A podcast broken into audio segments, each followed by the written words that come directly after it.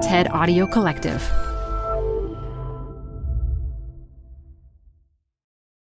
This episode is brought to you by Progressive Insurance.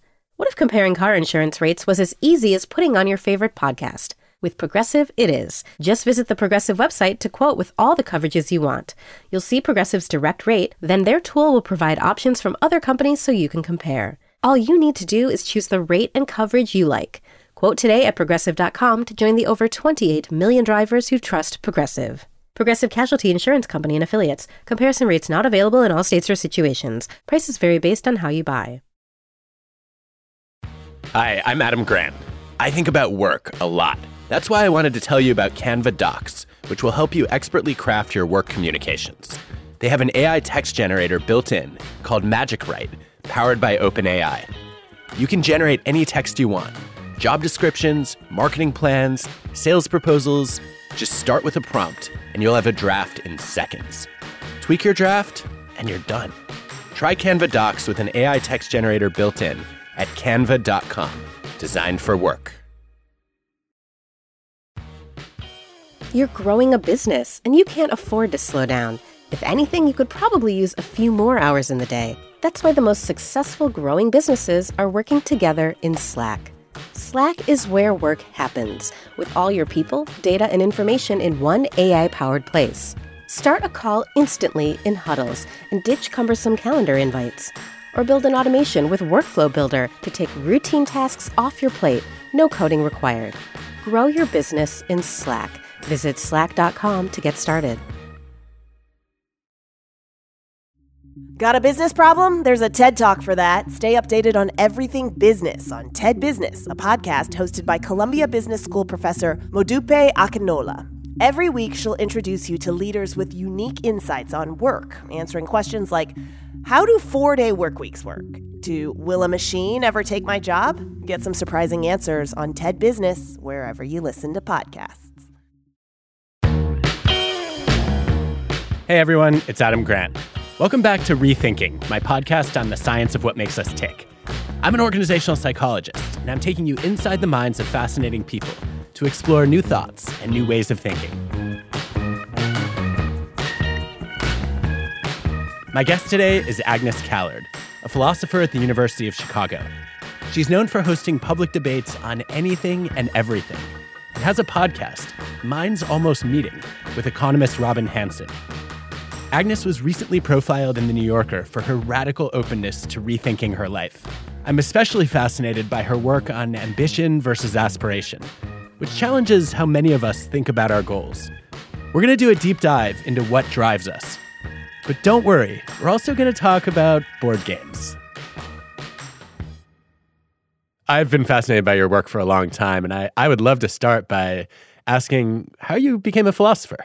I was a high school debater, and in order to try to improve my pretty abysmal track record of mostly losing every debate I was in, I did a f- summer program of like high school debate training, and there I learned there was such a thing called philosophy. And I found it very exciting. And I thought maybe if I put some of this into my speeches, I'll start winning debates. So I went to Barnes and Noble and I got one of each book from the philosophy shelf. It did not lead to my success in debate. I continue to lose. But that was my first introduction to philosophy. I wasn't a philosophy major as an undergraduate in college. I went to classics graduate school to do Greek and Latin. And then I ended up switching at some point to philosophy already in my graduate career. Were you disappointed that studying philosophy did not improve your debate skills? I felt it did improve my skills. It just didn't improve my success. I thought I was winning. I was just not considered by the judges to be winning. So I didn't feel there was much I could do to persuade the outside world that I had produced the better argument. But I did, in fact, think my arguments had gotten better. Well, I quite enjoy all the philosophy you intersperse into your arguments. So I've, I've improved uh, at it. Either you've improved or you found your right. audience. I'm not sure which. Maybe both. Maybe both. So when did you first start thinking about ambition as a topic? Well, I thought about it because I was trying to get clear on aspiration. And whenever you think about any new concept, you look at what's close to it to try to distinguish it from its sibling concepts. Walk us through the distinction between ambition and aspiration. Both ambition and aspiration can fuel big changes in your life, or at least changes that are going to look big to the people around you. In the case of ambition, an example might be wanting to get a certain kind of high powered job, or wanting to make a lot of money, or wanting to impress a certain group of people. You can know in advance, before you've even got through with the process, what you're going to get out of it at the end. So it's a big change in your life that doesn't involve requiring yourself over the course of the process of the change to come to learn to appreciate the values you're going to get at the end of the change. You don't have those values yet, but you think you already know why you want them. In the case of aspiration, aspiration is the much weirder thing. It's where you want to appreciate a certain kind of music or you want to see the world the way that a doctor does and care for patients the way a doctor does, but you don't know what that is like. You don't know what's good about it and you don't have the distinctive vision of value that you will have at the end of that process. And so you're not just trying to get the satisfaction of your desires. You're actually trying to get the desires themselves. You're trying to learn how to want the things that that sort of person wants. Agnes, I'm tempted to link intrinsic motivation with aspiration and extrinsic motivation with ambition. Is that fair? Ambition can be intrinsic. We might not like the picture of the world where the ambitious person just intrinsically wants money or respect or power, but I think people can want those things. And they can want those things for no other reason. We might think it's pathological when they want those things, but they are things people can want. I think that what's distinctive about aspiration is that it's a motivational change and it's a change of your core motivations. So you're actually trying to acquire a new motivation.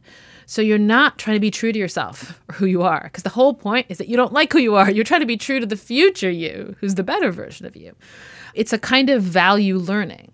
It's an attempt to to expand your horizons or to change in the arena of value, in the arena of what you care about. Now, I think people who are miserable, they might be miserable because they're unable to get what they want, or they might be miserable because what they want is kind of paltry. That their wants themselves are defective. And if they're miserable for that second reason, then aspiration would help them because aspiration is the process by which you acquire new wants and new wants of a kind of fundamental and big kind. I think it's correct to say that it's a change in your identity. And it's funny because this is the part of my book that gets the most pushback from philosophers, though everyone outside philosophy finds it intuitive that aspiration is in some way self concerned it's directed at the person that you are, right? So it's self involved. You could even say it's narcissistic. That when you're trying to acquire a new value, you are attending to and attuned to yourself as the future haver of that value. Okay, so as a psychologist, my response to that is to say, I don't think it's inherently narcissistic. I think it depends on the content of the value that you're pursuing. So if you want to become a kind person, for example, or you want to become a person of integrity, right? Those are other regarding pro social values. I guess if you were to take either a utilitarian or a deontological framework, you could say that that's in service of a greater good, right? And so that's not inherently narcissistic, is it? I, I think it is. Not at the end, but along the way it is. And what I'm really talking about is the character of your attention. Say I am a kind person being kind to you. What am I attending to? I'm attending to you and to your needs. But say I'm aspiring to be kind. Then there's a little voice in the back of my head saying, is this me being kind? Am I succeeding? Am I improving? Am I doing it better than I did it last time? Am I failing? That is, I'm attending to myself. Now, I don't think that's bad. Maybe narcissistic is just a word we use for attending to yourself when we want to say we don't like it or something. And so then, no, it's attending to yourself in a good way. But I think it, it's an interesting feature of aspiration that the self comes into view.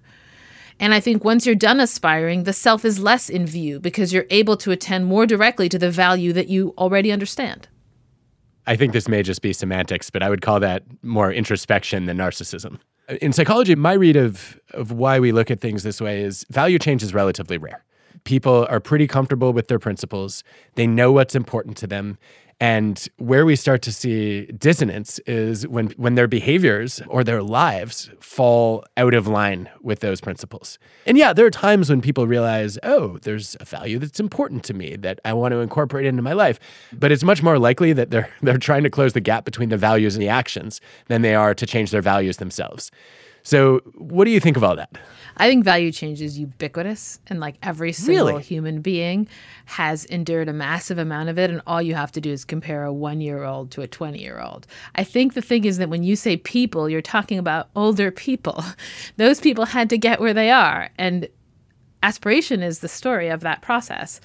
I agree with you that people like in their 30s, 40s, 50s, and older don't tend to be that aspirational. They, they tend to have already acquired a bunch of values. But if you think about the things those people value, what are some things they value? They value their careers. Did they always value that career? No. They value their spouse. Did they always value that person? No. They had to meet them at some point, right? All the things they value are basically things they had to learn to come to value, except maybe like their life and like pleasure or whatever. Like there's certain things we valued ever since we were babies, but that's a really small list compared to the stuff we come to value. So interesting. Okay. So you think aspiration then is something that's a lot more common early developmentally yes. in our teens and 20s, let's say. Yes. I'm 41. If I'm reasonably happy with my values, but I'm setting higher and more challenging goals about who I want to become, I care deeply about trying to contribute knowledge and make connections. I'm not trying to acquire new values, but I am trying to get better at those. I'm trying to add more value to other people's lives. Am I no longer aspiring? It depends. So it depends on how fixed your conception of helping others and adding value to other people's lives are. Do you feel like you have a pretty good sense of what that means? You have kind of like a schema for that, and then you just kind of need to bring it about? Or do you feel like you're still in the process of learning what it would mean to add value to other people's lives or to help others? The more you think that your project of adding value to other people's lives is also a project of figuring out what it would be to add value to people's lives, the more that's I would count as aspirational. I'm somewhat aspiring, I guess is the answer. Based on that, I, I think I have some clear ideas about specific ways I can be helpful, but I'm always eager to find out if there's something I'm missing, if there's a better way for me to contribute to other people. When you think about these ideas as applied to our lives as adults, what do you think is sort of the ideal balance of ambition and aspiration? When I read your book, I thought, I don't know that we need less ambition per se. I do feel like we need more aspiration. I was actually just writing about this. There's a weird feature of public speech. What by public speech, what I mean is when you're talking to people who can't talk back. In public speech, we're always like telling people what to do we'll be like, here's what you need to do more of. Here's what you need to pay attention to. And it's weird because we wouldn't really do that interpersonally to another person except under very specific sort of circumstances where we like know the person pretty well. But like at a bus stop, if I was sitting next to someone, I wouldn't be like, here's what you need to do more of aspiration. Here's what you need to pay more attention to. and so I'm just very struck by this. I tend not to approach people at bus stops and say, I think you should aspire exactly, more. Right. So I'm very struck by the kind of liberties we take in public address, I guess I'm inclined to think I really don't know what the world needs more of. Like that's the truth of the matter is that I don't know. And that's a really hard thing to know. But I am torn between two visions. So, and this, but these two visions lie in the background of the book, but they're not articulated. One of them is a Platonic vision. So, Plato's idea is that everyone should spend their whole life aspiring, and that it's just infinite aspiration. And look, when you die, the soul is immortal. You'll get reincarnated, keep aspiring. Maybe if you're lucky, eventually you can get fully removed from your body and go to the Isles of the Blessed, keep aspiring. You know, aspire until you're perfect. Basically, that's when you stop, wow. when you're perfect. Plato sounds exhausting, but keep going. Exactly, right? So that's like infinite aspiration. Other option is Aristotle. Aristotle is like aspire until you're about 30, 40, and then, you know, your whole life's not about making you perfect. You're good enough. Now help other people. From an Aristotelian point of view, the idea that your whole life should be about perfecting yourself is just a little too self involved. Even if part of perfecting yourself is going to involve helping other people, you're never going to fully attend to those other people if, at least with one eye, you're looking back to saying, Am I improving enough? From Aristotle's point of view, at a certain point, it's enough already. You're just going to be good enough there is no afterlife. This life is all you've got. And so you got to, at some point, just like live it whole hog and not be trying to perfect yourself. I am torn between those two visions. Support for the show comes from Brooks Running. I'm so excited because I have been a runner, gosh, my entire adult life. And for as long as I can remember, I have run with Brooks running shoes. Now I'm running with a pair of Ghost 16s from Brooks. Incredibly lightweight shoes that have really soft cushioning. It feels just right when I'm hitting my running trail that's just out behind my house. You now can take your daily run in the better than ever Ghost 16. You can visit brooksrunning.com to learn more. Hey, Rethinking listeners, we're supported by our friends at Working Smarter, a new podcast from Dropbox exploring the exciting potential of AI in the workplace. Working Smarter talks with founders, researchers, and engineers about the things they're building and the problems they're solving with the help of the latest AI tools. Tools that can save them time, improve collaboration, and create more space for the work that matters most. On Working Smarter, hear practical discussions about what AI can do so that you can work smarter too. Listen to Working Smarter on Apple Podcasts, Spotify, or wherever you get your podcasts. Or visit workingsmarter.ai.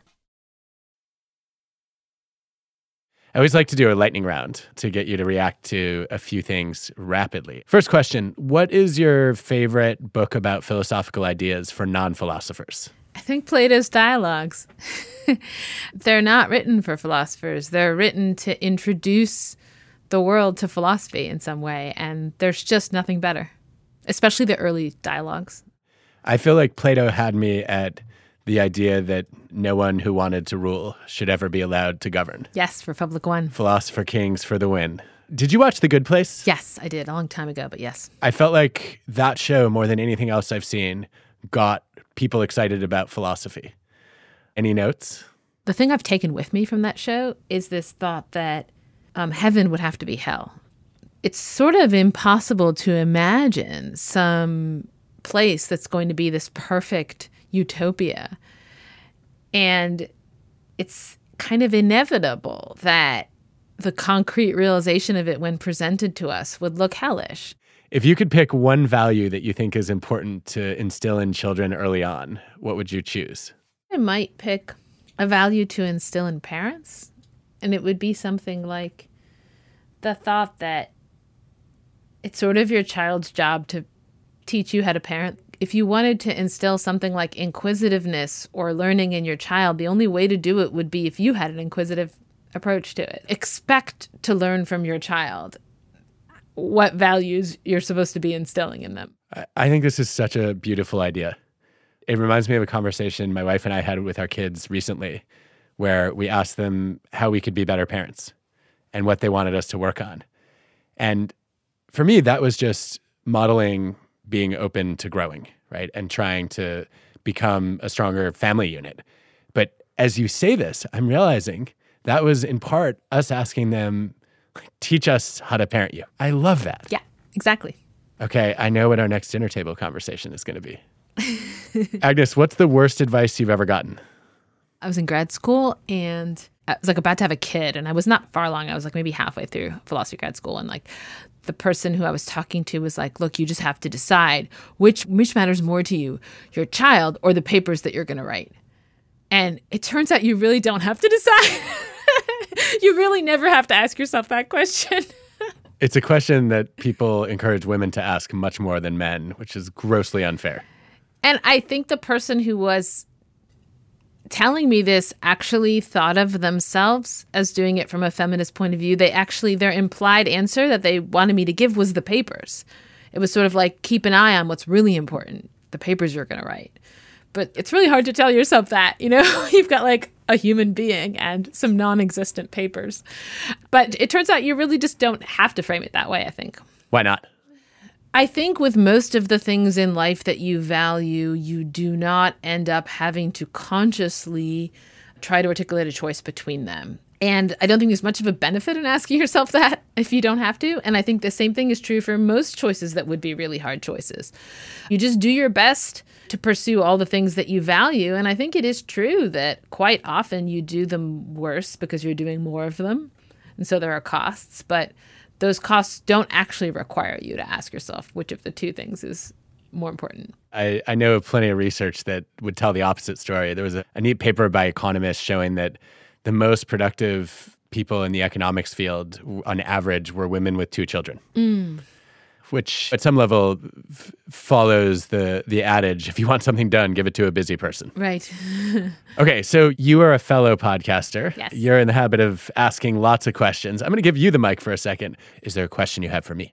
I was just reading this book about games, and the book had lots of examples of games. Almost all the examples in the book involve more than two people. And I was like, oh, I guess that makes sense. You know, board games and things like that, they tend to work better if they're more than two people. But I, I tend to think conversations work better with two people. And I'm just puzzled by this. Why is it the case that games are better with more than two people, but conversations are better with two people? How do you define better? right now it's like two of us talking we chose not to have three or four people in this conversation right presumably there was some reason for that we thought it would be better You're assuming a lot of forethought. well most podcasts are two people it's true. Off the top of my head, my first thought is that a huge part of what's enjoyable about any social interaction is a sense of burstiness. The feeling that, you know, the the conversation is literally bursting with energy and ideas. And I think that when you get into a group setting in a conversation, burstiness gets disrupted because we start to have some people self censoring, maybe biting their tongues because they're afraid of being judged. We have other people who might be too assertive or um, dominating the conversation. We have also just a factorial increase in the number of relationships we have to manage with every additional person in the conversation. So I think what's different about a board game is there's a structure and there are roles that basically allow for coordination to happen. And so the burstiness is built into the rules of the game, as opposed to requiring a lot of improvisation and spontaneity and trying to read social cues and figure out whose turn it is to do what when. What do you think? i think that's a really good answer in particular the part that i liked was the thought that if you, only you are hearing what I have to say and you have to respond, right? Like only so much of your brain could be devoted to judging me or criticizing me because you're busy thinking about what you're going to say next. Whereas if there was like bunch of people there, right, then there's all this room for people to be like sitting back and not contemplating their next statement and just thinking, what are they thinking of what I'm saying, and then that's going to induce me to self censor. And so that hadn't occurred to me that in effect, if it's more than two people, then there are potentially these pure spectators who are at leisure to judge you in a way that your interlocutor never is. Yeah, in brainstorming research that's called evaluation apprehension, it's especially real for high self monitors, the kinds of people who are constantly wanting to be accepted and liked and maintain social approval. And the curse of being a high self monitor in a group setting is if different people have different preferences, you can't please them all. Whereas in a dyadic interaction, you can figure out what the other person is going to find compelling and cater to that.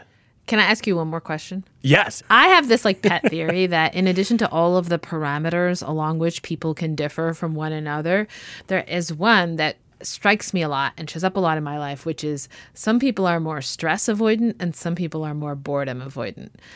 Now, everyone wants to avoid both stress and boredom, but the point is when you have to trade off, some people like really, really, really want to avoid stress and they're willing to have some boredom if they can avoid stress. And some people really want to avoid boredom. They're willing to have stress.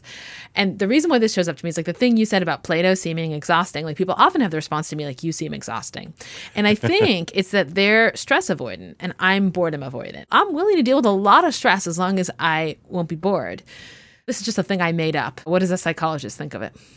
I'm definitely in your camp there, Agnes, but I think your distinction is is really interesting. I think it's maybe an unobserved personality effect in the research that got a lot of press a couple years ago about how many people would rather give themselves a mildly painful electric shock than do nothing. And you're like, well, which people, not all of us, some of us, would rather have an interesting experience and take the risk of being stressed than be bored out of their minds listening to their own thoughts? Like almost everything in life, this is actually a two by two rather than opposite ends of one continuum. Boredom avoidance is supposed to be driven by extroversion, which is sort of an activation of dopaminergic pathways in the brain. And so you're highly reward seeking. And that's what leads you to both feel bored and not want to be bored.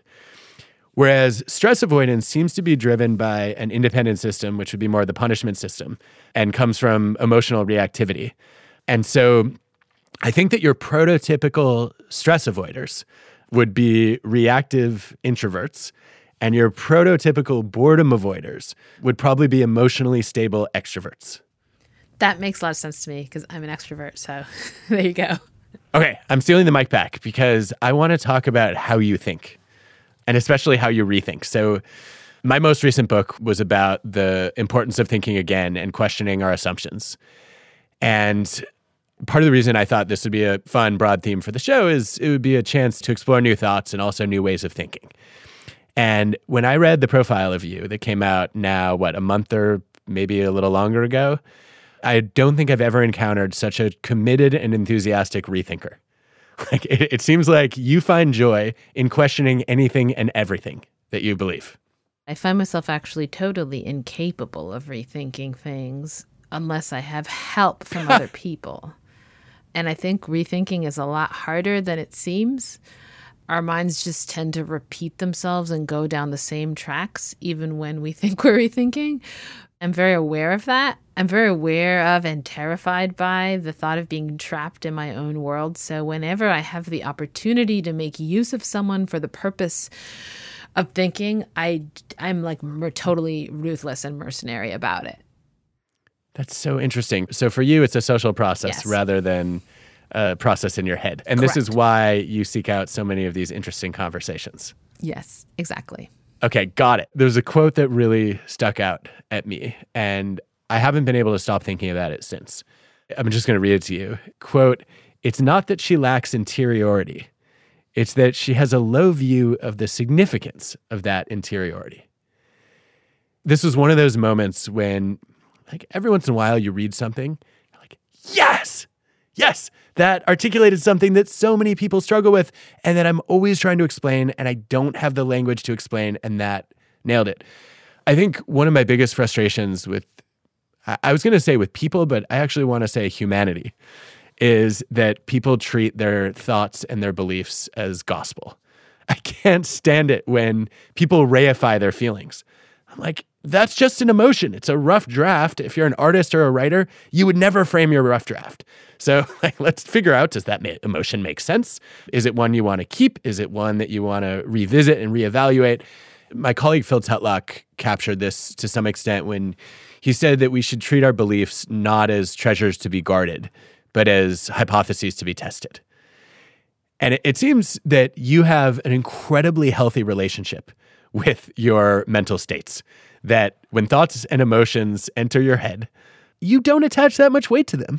And that makes it a lot easier for you to let the ones go that no longer make sense or that don't serve you well. I just found that incredibly interesting and would love to hear you riff on it.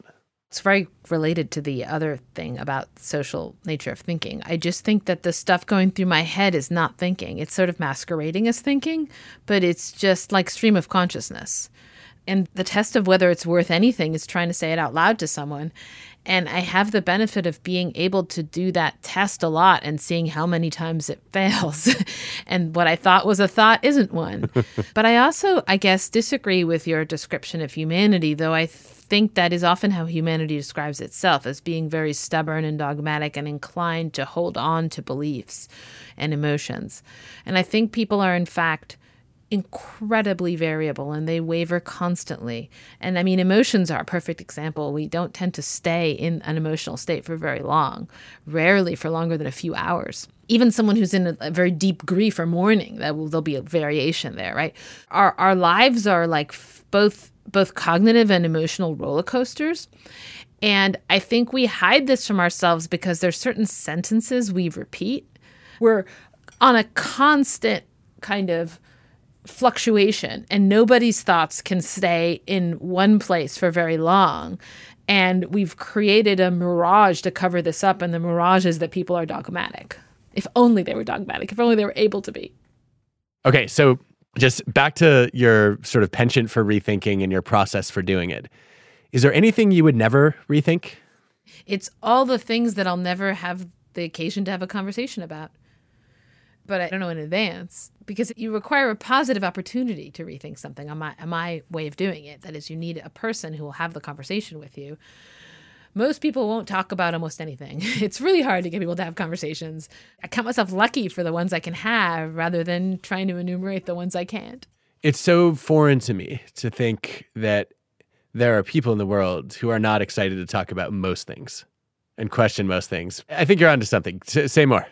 It's really hard to actually question something. There are different levels and kinds of conversations, but in some of them, you have this feeling that something is at stake. And that whether or not you're going to hold on to this particular view or claim or whatever is a function of how this conversation goes. Most conversations are not like that, but some are. But it's hard to engineer those. I find it's quite hard. It's quite hard to get myself into those. One of your goals is you want to help people and you think it's important to help others. That makes a lot of sense to me, and I think that too. But that's the kind of goal where, in order to have it, you have to think you have quite a lot of an idea of what it is to help others. And you think you know stuff, and you don't want to admit you don't know that stuff because how are you going to help others if you don't even know, right? So you have all sorts of barriers and boundaries to rethinking how to help people that it would take a special person to get you to explore. And the question is just, are you ever going to run into that person? I try to run into that person every day. Several of those people, in fact, because I'm like, okay, you know, over the course of my career, I've gotten feedback that there are certain things I do that are often helpful. And so then I tried to repeat those things. And then one day I found out it wasn't helpful. I'm like, okay, well, what was different about this interaction or this person or this situation? And how do I then be more thoughtful about when I express this value as opposed to just defaulting to it in every interaction I have? That I think is a process of refining how to live the value as opposed to, you know, just radically rethinking. And that's maybe a little bit easier Yes. to tolerate, right? Yes, that's right. But you might, I mean, don't close Yeah. the door. You might radically rethink it. It's just like, it's just a question of are you going to find yourself in the relevant conversation? And you know, you might radically rethink it and just come to say, no, it was right. It's not like radically rethinking always leads you to the opposite of what you thought before, because then you're not thinking, then you're just flip flopping, right? That's exactly right. That actually expresses it much more clearly than than how I've tried to capture it, which is to say, at some level, people say, "Okay, I'm going to rethink something. That means I have to change my mind." I'm like, no, you have to open your mind, but you might end up actually finding compelling reasons for the view you already held, and that's okay, as long as you were trying to get to the truth as opposed to just you know validate your pre-existing belief and trap yourself in a world of confirmation bias and desirability bias. Right. Like, I think the question is do you now find yourself in a situation where you're exposed to a new set of objections to what you think or not? Rethinking means you're exposed to a new set of objections. It doesn't mean you won't be able to answer them. You used the term objection earlier too when you were talking about job talks. And I was thinking to myself at the time, I don't think about the audience raising objections so much as questions and complications. Objections sound so adversarial. Yeah. Is this a is this philosopher speak? It is a little but Even philosophers try to talk around it. You know, like in a job talk, the the way they would raise the objection is, "Oh, I just have a worry," or "Oh, I'm confused about this part," or "Oh, I'm just curious about." So in general, people will rarely say, "I object," but that's what they're doing. Sustained, Your Honor. Yeah, exactly. We really don't like adversarial language or the whiff of adversarialness. and so we kind of cover it up, and which is fine because if that's what we need to do to get the inquiry to happen, I don't mind. But I think that when somebody raises a question, their question amounts to is what you're saying actually true? And unless they can give you some reason for thinking it's not true, they haven't really asked you a question yet. I suppose those are the people I seek out, are the people who are willing to give me objections, whether they're formulated as such or not. Those are people that I would consider part of your challenge network. People who aren't just there to support you, but actually want to hold up a mirror so you can see your blind spots more clearly, which is, of course, a way of helping you, Right. but a little bit more confrontational than, you know, just cheerleading for you. It's from a Platonic dialogue, the idea that another person is a kind of mirror. It's from the Alcibiades. What Socrates says is that you look in the dark part of their eye, and it's like you can see your reflection. And so another person serves as that. They're showing you all your faults because you can't see your own faults. When you look at yourself reflected in another person, that's when you see your faults. That is a great place to land this conversation. Agnes, there's so much more I could ask you about. Your way of thinking is endlessly fascinating. With even more pleasure than I said it last time. I don't know that I wanted you to enjoy it. I wanted our audience to enjoy it. And if you had fun, then that's kind of, I don't know, it's like a, a byproduct, a secondary goal. A useful indication. You're off the hook. Thank you, Agnes. One of the things that I think Agnes is offering us is a way around one of the big paradoxes of our minds. So I thought for a long time that the whole point of reasoning was to think and make decisions. Then I read a paper that turned my thinking upside down. Mercier and Sperber argued that, in fact, reasoning evolved not to think and decide, but to persuade. That we do our most sophisticated reasoning in arguments with other people. And I think that's why thinking in our own heads is not always that coherent or compelling. However, there's a wrinkle. When we reason to argue, we're not pursuing the truth. We're trying to get other people to believe our version of the truth. And so we end up marshaling our most sophisticated reasoning skills for a purpose that is not about doing our best reasoning. Agnes's solution to this conundrum is to change how we argue, to stop arguing to win and start arguing to learn.